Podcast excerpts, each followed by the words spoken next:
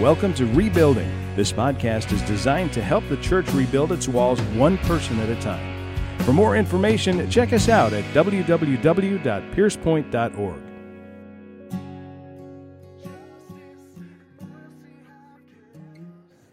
Y'all can be seated if you would like. If you wouldn't like, you can stand there all morning. That's fine too.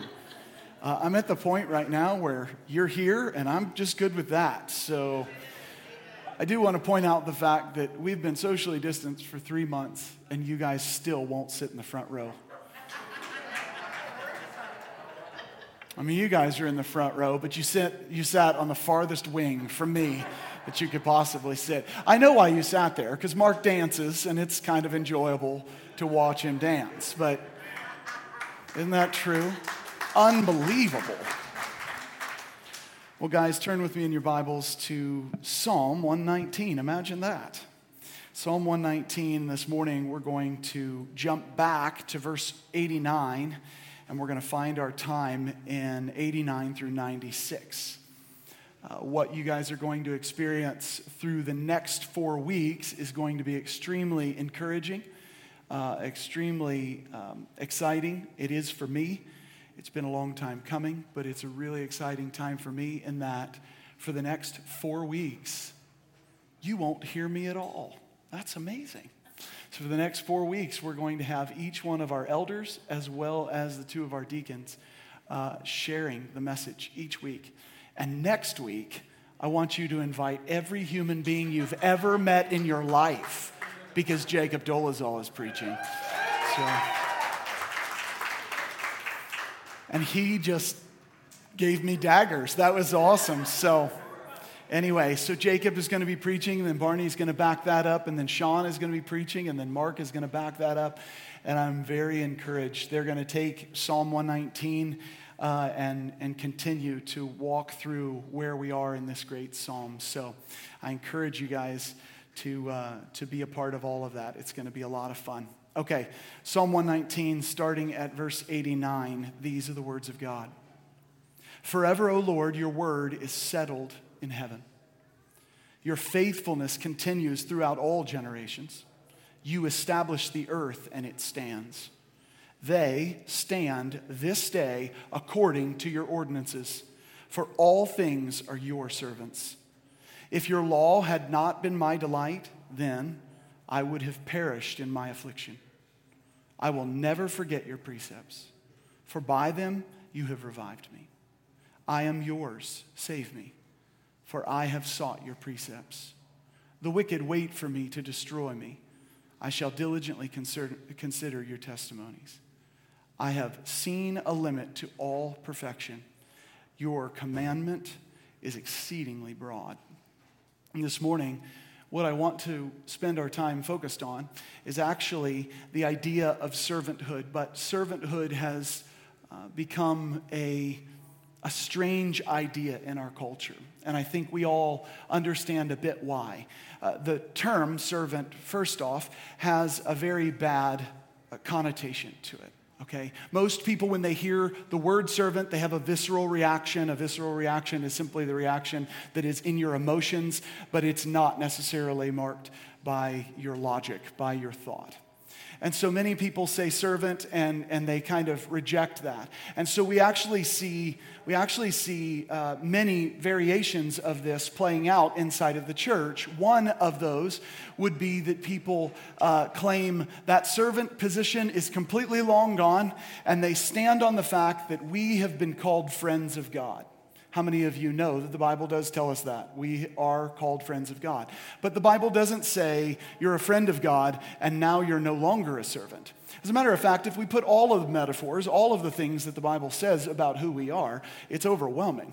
We're servants of God, we're friends of God, we're sons of God, we're children of God, we're His bride, we're His body. It gets really confusing after a long period of time. But the point is that those, uh, those identifiers are intended to communicate a truth. So maybe we, we see something like, uh, John chapter 15, verses 14 through 15. These aren't up on the screen. I just want to give them to you. But you have Jesus speaking to his 12 disciples, and he says to them, You are my friends if you do what I command you. No longer do I call you slaves, for the slave does not know what the master is doing. But I have called you friends, for all things that I have heard from my Father I have made known to you. We all look at that and we go, That's amazing. I'm no longer a servant, I'm a friend of God. But the same Jesus, same Jesus, delivering a parable of, uh, of faithful workers in the kingdom of God. The same Jesus uses this language when, uh, when the master returns, which is definitely uh, definitely with the end in mind. Here's what my point is it's definitely with the end in mind that Jesus brings this story up and says he had three workers and he gave them all certain talents. And when he called them back to find out what they had done because of the grace that he had given them, because everything they were given was given. It was free, it was, a, it was a grace. And in view of that mercy, they were to bring a return. How many of you know that's true for us too? In view of mercy, we're supposed to present our bodies as a living sacrifice. That's our responsibility. And so Jesus, later on in the Gospels, says this He says, When those faithful servants come back, the, there are two answers. The one answer is, Depart from me, I never knew you. Well, that sounds cheery. Okay? Depart from me, I never knew you. But the second one is, Well done, good and faithful friend. No, no, no, no. You, you are his friend. That's awesome. He can make you his friend. That's his prerogative. But he says, Well done, good and faithful servant. So when we look to the end, we're all clamoring, we're all longing for that statement, aren't we? What we want in our life is to be known as a good and faithful servant. But here's what I want you to understand you can be God's servant and you can be his friend. You are God's friend, and you understand when a friend is true. Look at what Jesus says You are my friends when you do what I command you. uh oh, okay? But you are his friends when you are listening and obeying and honoring him. But never lose sight of the fact that you're still a servant of the Most High. You're His, okay? So when we get to Psalm 119, verses 89 through 96, we actually zero in on this one verse that just blows me away. I'm gonna walk you through this passage step by step. But the one verse that just blows me away is verse 91, which says, They stand this day according to your ordinances, for all things are your servants. And here, the word all means all. and so all things are actually God's servant. It doesn't matter if they if they follow him or not. What do I mean by that? Well, in order to have a unfaithful servant, it means you are his servant, you're just not doing what he said. Okay? So you have unfaithful servants and you have faithful servants. But all things are God's servants. So what I'm going to do today is I'm going to talk you through servanthood. I'm going to look at this. And then I'm going to zero in on a very important aspect of servanthood that we have screwed up in the church. We have crushed this idea. And then I'm going to put all of this into our current cultural situation because we're in weird times, amen? You, somebody's not been awake for three months, right? we have, we're in weird times right now, right? So here's what God's word says it says, Forever, O Lord, your word is settled in heaven. Please highlight that word in your Bible. Your word is settled in heaven. Most of the time, people misunderstand uh, heaven and earth language. I think what happens most of the time is that people confuse heaven and earth language with a locational difference and not a dimensional difference. The difference is dimensional, the difference is not per se locational, okay? Why do I know this? Because God's kingdom is invading this earth right now. His heaven and earth are to meet. We're supposed to pray that, right? So we need to change our viewpoint. It's dimensional, not locational. So this is forever, O Lord, your word is settled in heaven. Verse 90, your faithfulness continues throughout all generations. Highlight that and underline that in your Bible. Uh, your faithfulness continues throughout all generations. You established the earth and it stands. Highlight that in your Bible or underline that or take the note. Heaven, earth, and generations. This is what's so important about what happens in verse 91. In 91, it says they, not it, as in the earth stands, they stand. Now, whatever they is, whatever the antecedent of they is, it can't be the word of God because he goes on to say that that's by which they stand. That's how they stand. They stand this day according to your ordinances. So the only right antecedent for this now, the, the root for this, is to say that the heavens and the earth and the generations stand this day according to the ordinances of God. How many of you know that to be true? God spoke and the world was. God made the heavens and the earth, the dimension and the physical, He made them both. So, both of those things are by the word of his mouth. And Abraham and all the promises that come forward are a declaration of the word of God. So, he spoke a truth into being, right? So, what we see now is that the heavens, the generations, and the earth, in that order in uh, 89 through 90, are what stand, and they stand in accordance to God's ordinances. And then he says this line He says, Because all things are your servants. So, um, where do you fit in heaven, earth, and generations? You fit in generations because he's not talking about time. You fit on earth because you're on earth, right? And you fit as citizens of heaven because why? We're citizens of a kingdom, amen? And that, and that heaven is coming. And it is here, and it is now and not yet. It's amazing how this works, right? So we have the heavens, the generations, and the earth, and all of those stand, and all of those, rightly so, are servants. And this is where we start to get really practical. Because servants do what? They serve.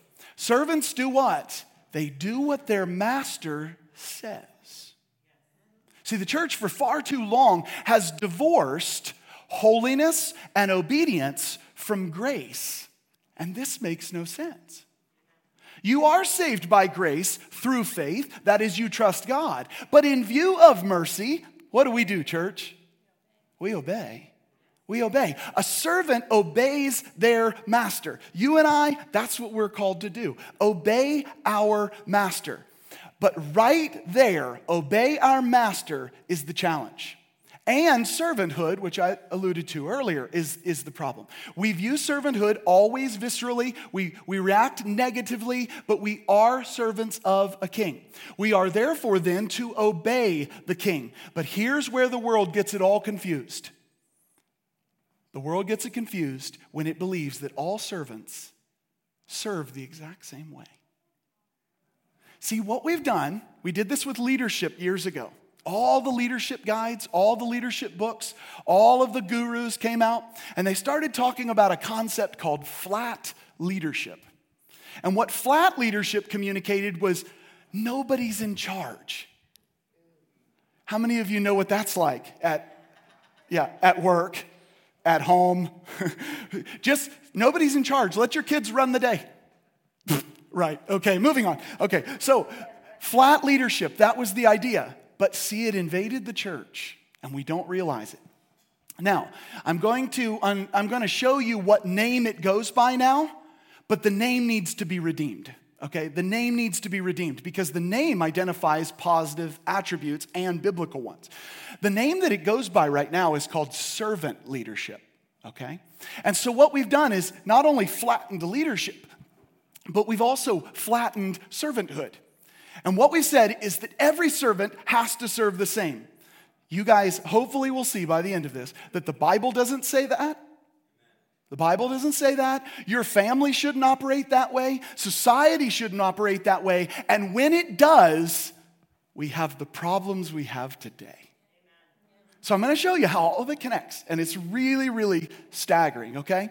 So let's give you some evidences of this right off the bat. First of all, let's deal with the universals of servanthood.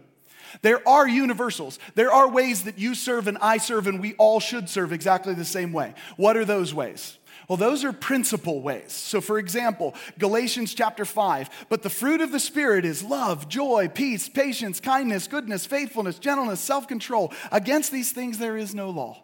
How many of you know we're all in on this one? Okay? We don't get a pass. We're like, you know what I was thinking? I was thinking I should love people, but I'm not good with that kindness thing. And forget patience. Uh, no, not for me.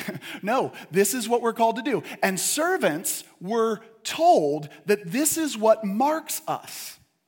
We will be patient. We will be kind. We, we, we will be loving. We won't lord it over one another. How many of you know that that's also true? Okay? So then, that's a universal, but the Bible goes further and defines those fruit. Okay? So, for example, the first fruit, we say the fruit of the Spirit is love. But guess what? You don't get to define love, and neither do I. So, what does love mean? Well, love is just love. no, it's not, right? Love is patient, love is kind. Well, see, I want to be the loving person, but I don't want that patience piece of the fruit of the Spirit. Tough. If you're truly loving, you have to be patient. Have four daughters, you'll learn it quick, okay? So, love is patient, love is kind, and is not jealous. Love does not brag, it is not arrogant. It does not act unbecomingly. It does not seek its own. It is not provoked. It does not take into account a wrong suffered. Love does not rejoice in unrighteousness. You see, if we just loved like servants were supposed to love, we wouldn't, we wouldn't endure, we wouldn't tolerate the chaos of our world. But what do we do? We don't love very much. We rejoice in unrighteousness. People holding the name Jesus, Christian follower of King of Kings and Lord of Lords, celebrating unrighteousness right in this time. Not according to God's definition of servanthood. Does not rejoice in unrighteousness, but rejoices with the truth. you know where we find the truth, right? the Bible, the Word of God. Why? Because it endures forever. It is the Word that established all things, it is the only thing that doesn't shake or move. Verse 7 of 1 Corinthians 13 bears all things, believes all things, hopes all things, endures all things. Love never fails. Now, those are the universal principles of servanthood. We're all supposed to bear fruit. We're all supposed to love according to God's definition. But here's where servanthood is not equal. Here's where servanthood is not equal. In Genesis, we all remember the story of Joseph, right? Joseph was second in command at some point. He got second in command to Pharaoh because of God's favor, because of God's providence. What his brothers intended for evil, God intended for good, and he brought about his end and his purpose. That's what God does. He works all things together for the good of those who love him. And so uh, Joseph ends up second in command to Pharaoh. How many of you know that he could make any call, he could do anything he wanted to? If he told them to save up food and money, they saved up food and money. If he told them to distribute it, they distributed it. And Pharaoh said, It's your call. You do what you want to do, you make the call. So he did this. Joseph was a servant of God, but Joseph was very different than his father Jacob. Jacob's back under a lot of oppression. He's actually on the receiving end of generosity from Egypt in a famine.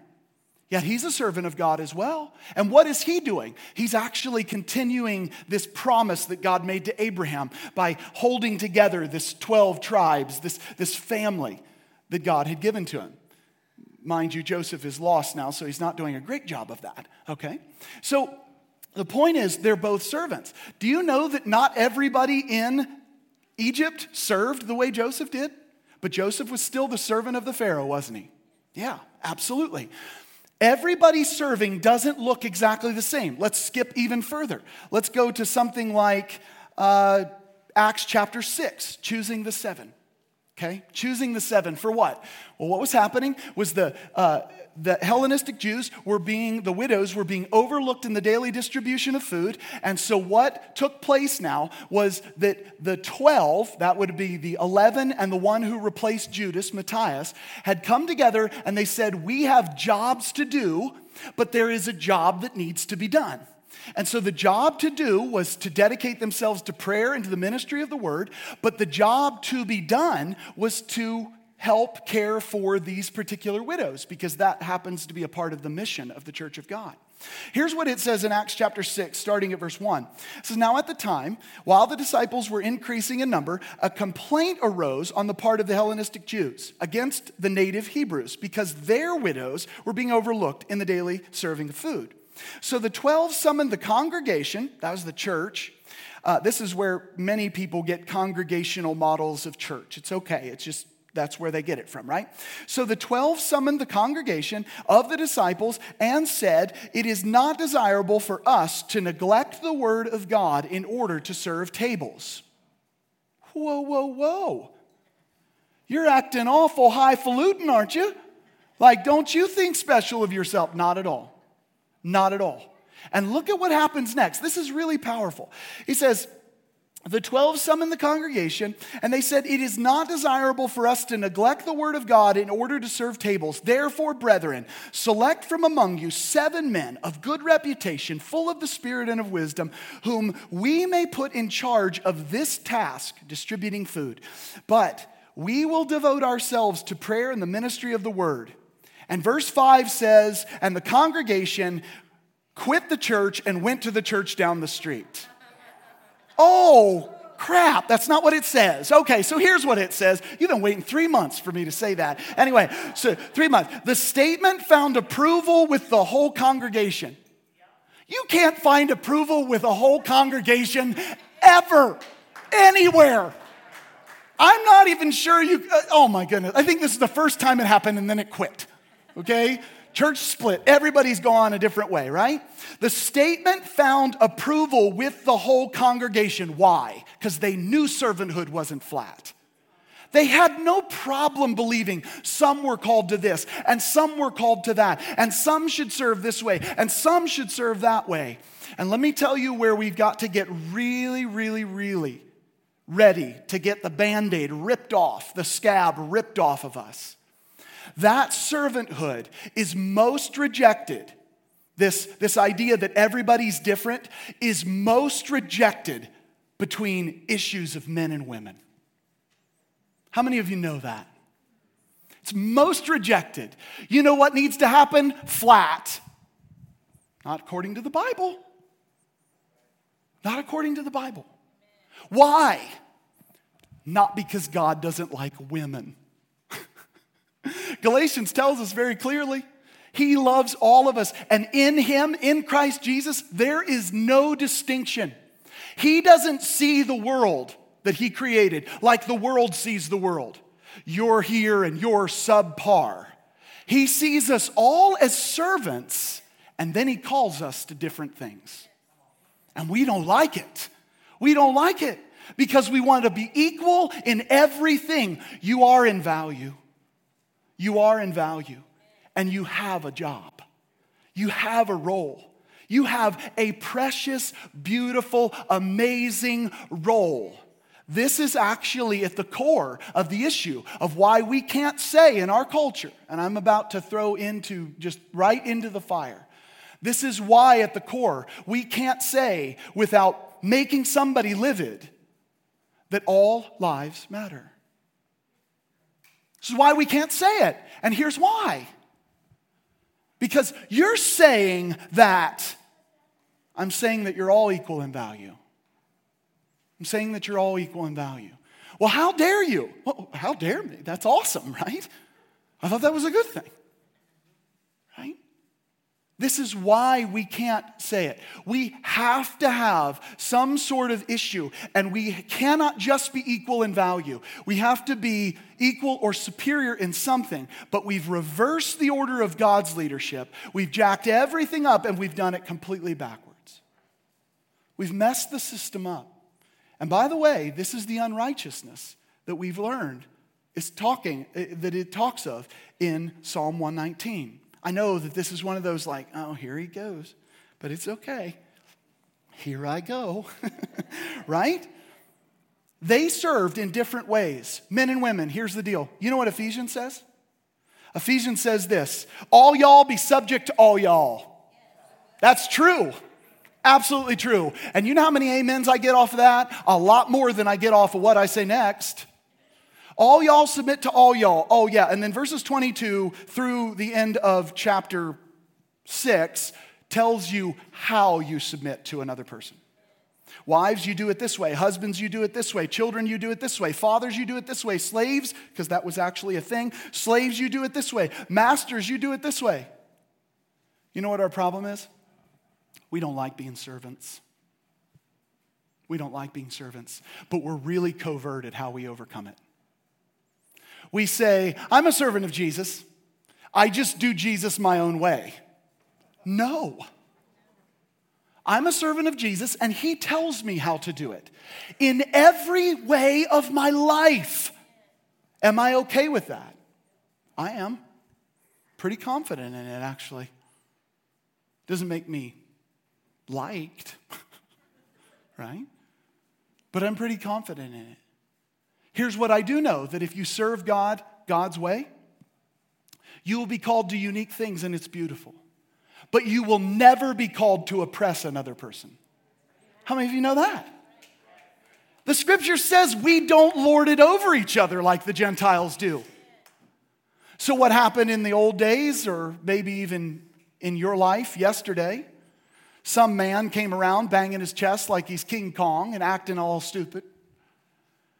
And you saw that as really aggressive, and you said, therefore, men suck at leaders and they should be done away with. You're wrong, and he is too, right? God didn't call men to be King Kong, He called them to love. He called them to lay down their lives. He called them to die for the people around them.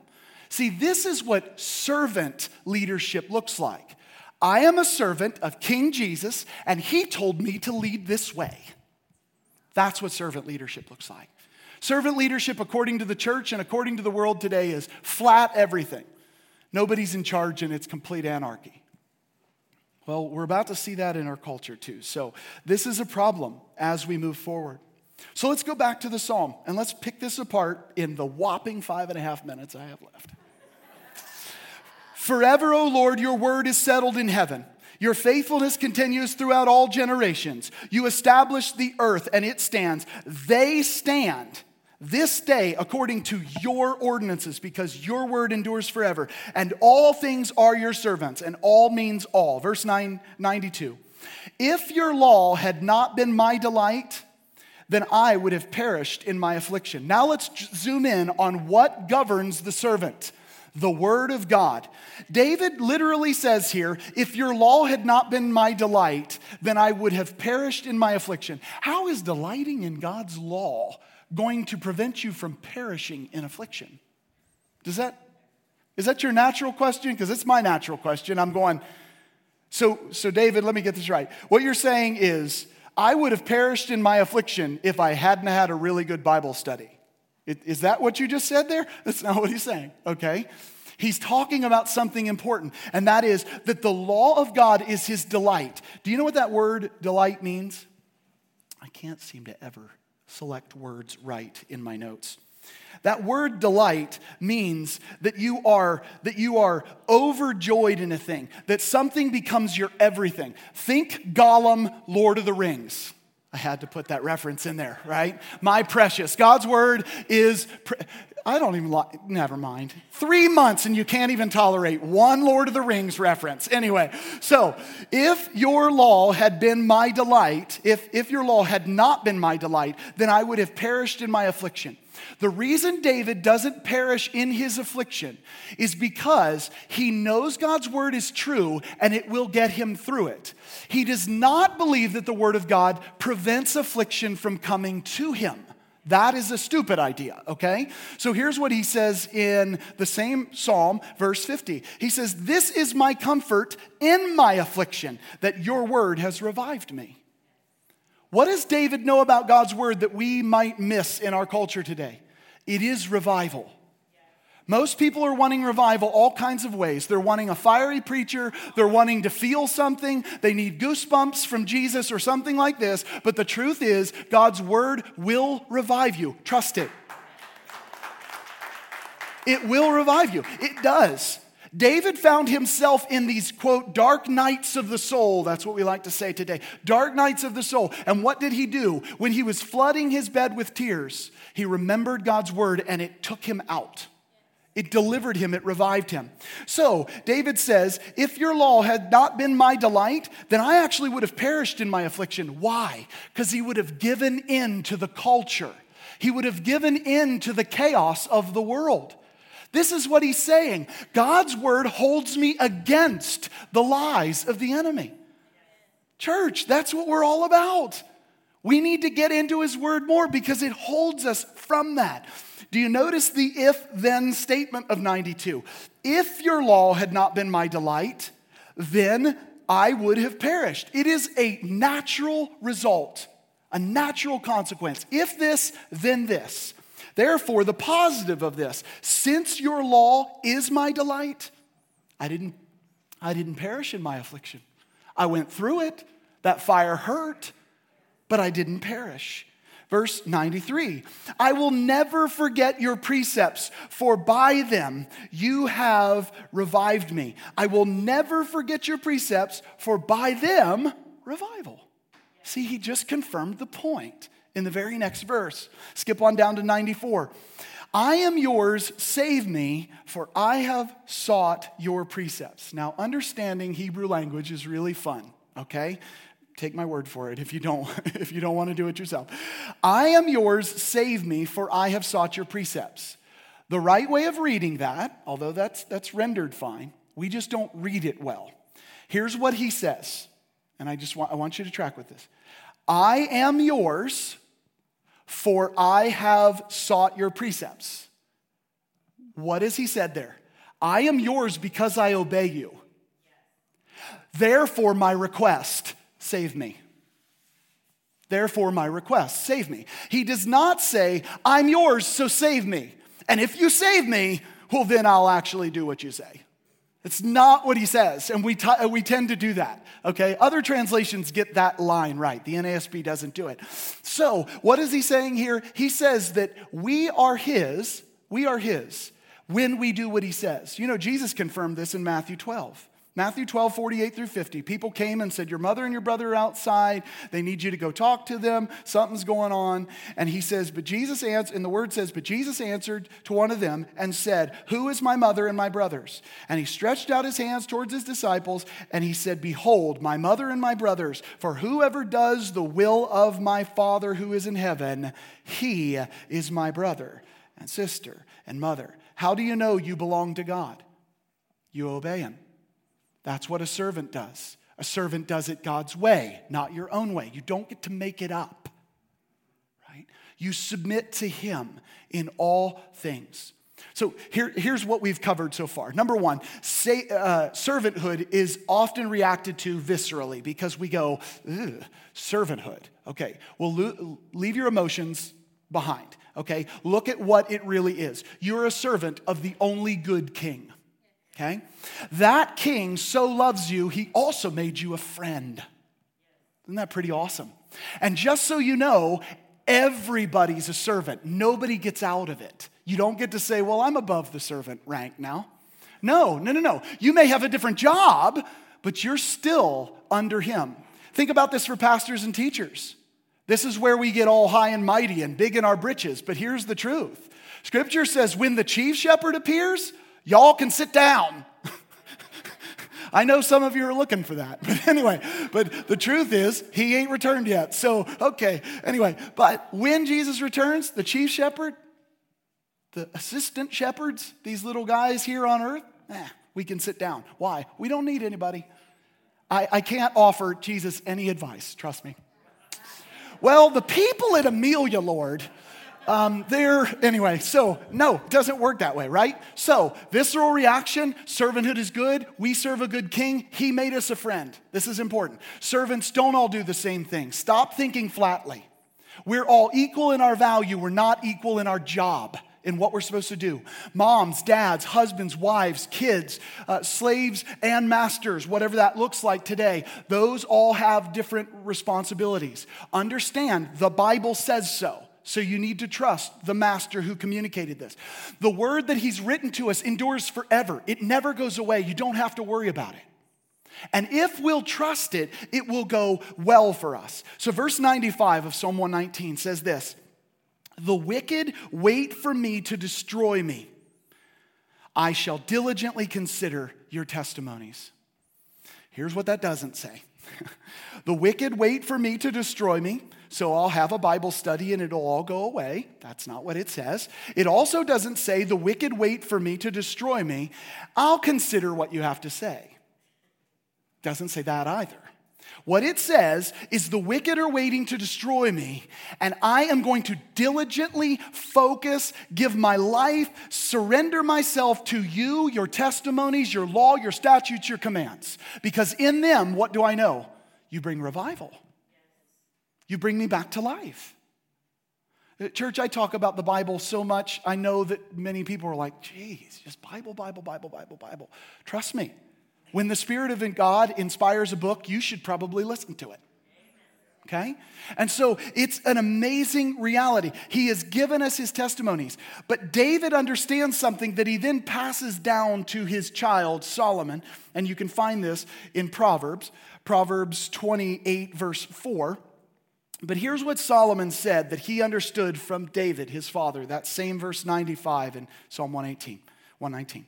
He says this Those who forsake the law praise the wicked, but those who keep the law strive with them.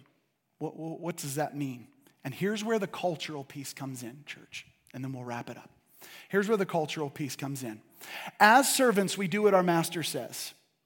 Servants who forsake what the master says, you might as well just get on the train because you're praising the wicked. You okay with that? If you forsake the law of God, the way of God, you praise the wicked. Do you think that coincides with 1 Corinthians 13 and love? Doesn't at all. Not for a second. If you forsake what your master has said, then you praise the wicked. But if you don't, for those who keep the law, guess what you do? you strive with the wicked. You rub up against the wicked. And guess what? Although you love your enemy, love still doesn't celebrate unrighteousness. Although you love your enemy, you contend with them and you are holding a culture. Listen to me. You are holding a culture from running off a cliff. He gave you a responsibility. He said, You obey me, and here's the promise if you obey me, then you will strive against darkness. The NLT, strange translation, New Living Translation, strange translation, but they actually get the essence of this verse right.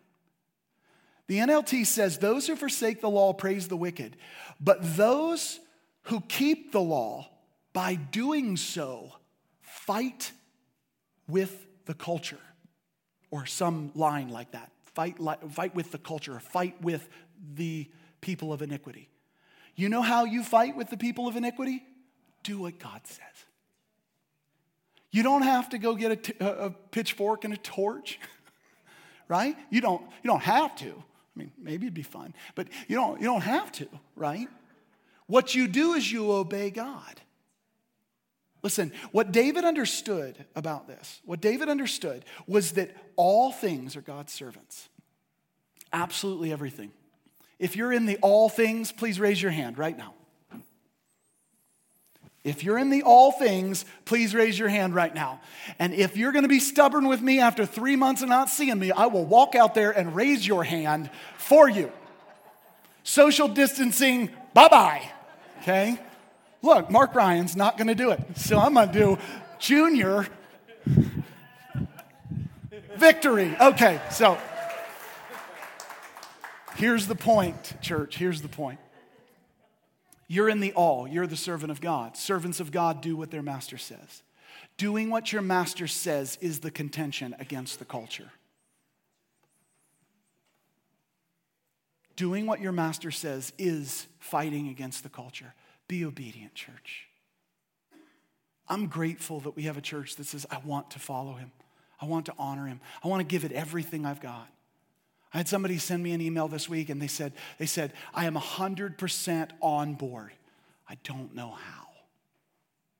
And I went, yes. Right? Because that just gives me more opportunity to sit down for coffee with people, right? I love that. I enjoy that because you can disciple and you can train and you can shepherd as long as you're willing to walk through this with people. Here's what I believe about you. Hopefully, you'll prove me right. What I believe about you is that you all faithfully want to serve our King and our Creator, our Master, because you believe yourself to be His servant and you believe yourself to be His friend, which is great. In doing that, obey Him. Obey Him. If you're a husband, search the scriptures for how you should obey Him. If you're a wife, search the scriptures for how you should be a wife. If you're a child and you can understand these things, search the scriptures to teach you what it means to be an honoring child. If you're, if you're a citizen of the United States, I think everybody here is. Uh, I'm not checking green cards next week either, right? But if you are, then guess what? Be a good citizen. Be a good citizen. If you're a member of the body of Christ, remember that it is not your preference that goes first the commander in chief, King Jesus, said, Consider your brother as more important than yourself. So you can play your games, but remember, if you play this game over here, a little bit of the culture continues to push back. That's what happens. That's what happens. The church is looked at in many ways as a laughing stock, as a bunch of hypocrites. Because we say, I serve Jesus, and then when we find a hard passage, we go, I don't like that and we don't do it. Guess what we're not doing? We're not contending with the culture, we're not striving with them. Instead, what we're doing is forsaking the law of God, and consequently, we're praising the wicked. That's dangerous. It's dangerous, church. It's not who we're supposed to be. So here's how he wraps it up. Very last verse. And the whole verse is important because it's confusing. I have seen a limit to all perfection. Your commandment is exceedingly broad. So there's an end to perfection, and God's word is just cool and broad. That's not what's being said there, okay? Here is a here is the bulky, obnoxious translation of this Hebrew line, but also why English translations don't write it in. All things else, however complete they are, have their limit. They come to an eventual end. But in antithesis to that, the opposite of that, your law is broad, it is limitless, it is limitless in its breadth, without end in time, past, present, or future. If you read the Hebrew words, you will see it does not say, hey, there's a limit to perfection, and you just happen to be really wise. it's broad. There's a limit to all things that consider themselves good, perfect, but God far exceeds it all indefinitely. Church, we're called to be servants. We are called to be servants. As servants, we must obey the word of God. We must do it his way. Sometimes you're going to be looked like looked at as a fool in the world. Sometimes people are going to push back on you and say, that seems very oppressive. And you're going to say, God has a reason. God knows what He's doing. But no matter what God says, it is always good, it is always loving, it is always pure, it is always true, it is right for us. You want to hear that line? Good and faithful servant, well done? The good and faithful servant obeys their master. Amen. Thanks so much for listening to Rebuilding from Pierce Point Community Church. We hope that today's podcast will help you become a more connected part of Christ's body. Remember to check out our website at piercepoint.org for more information.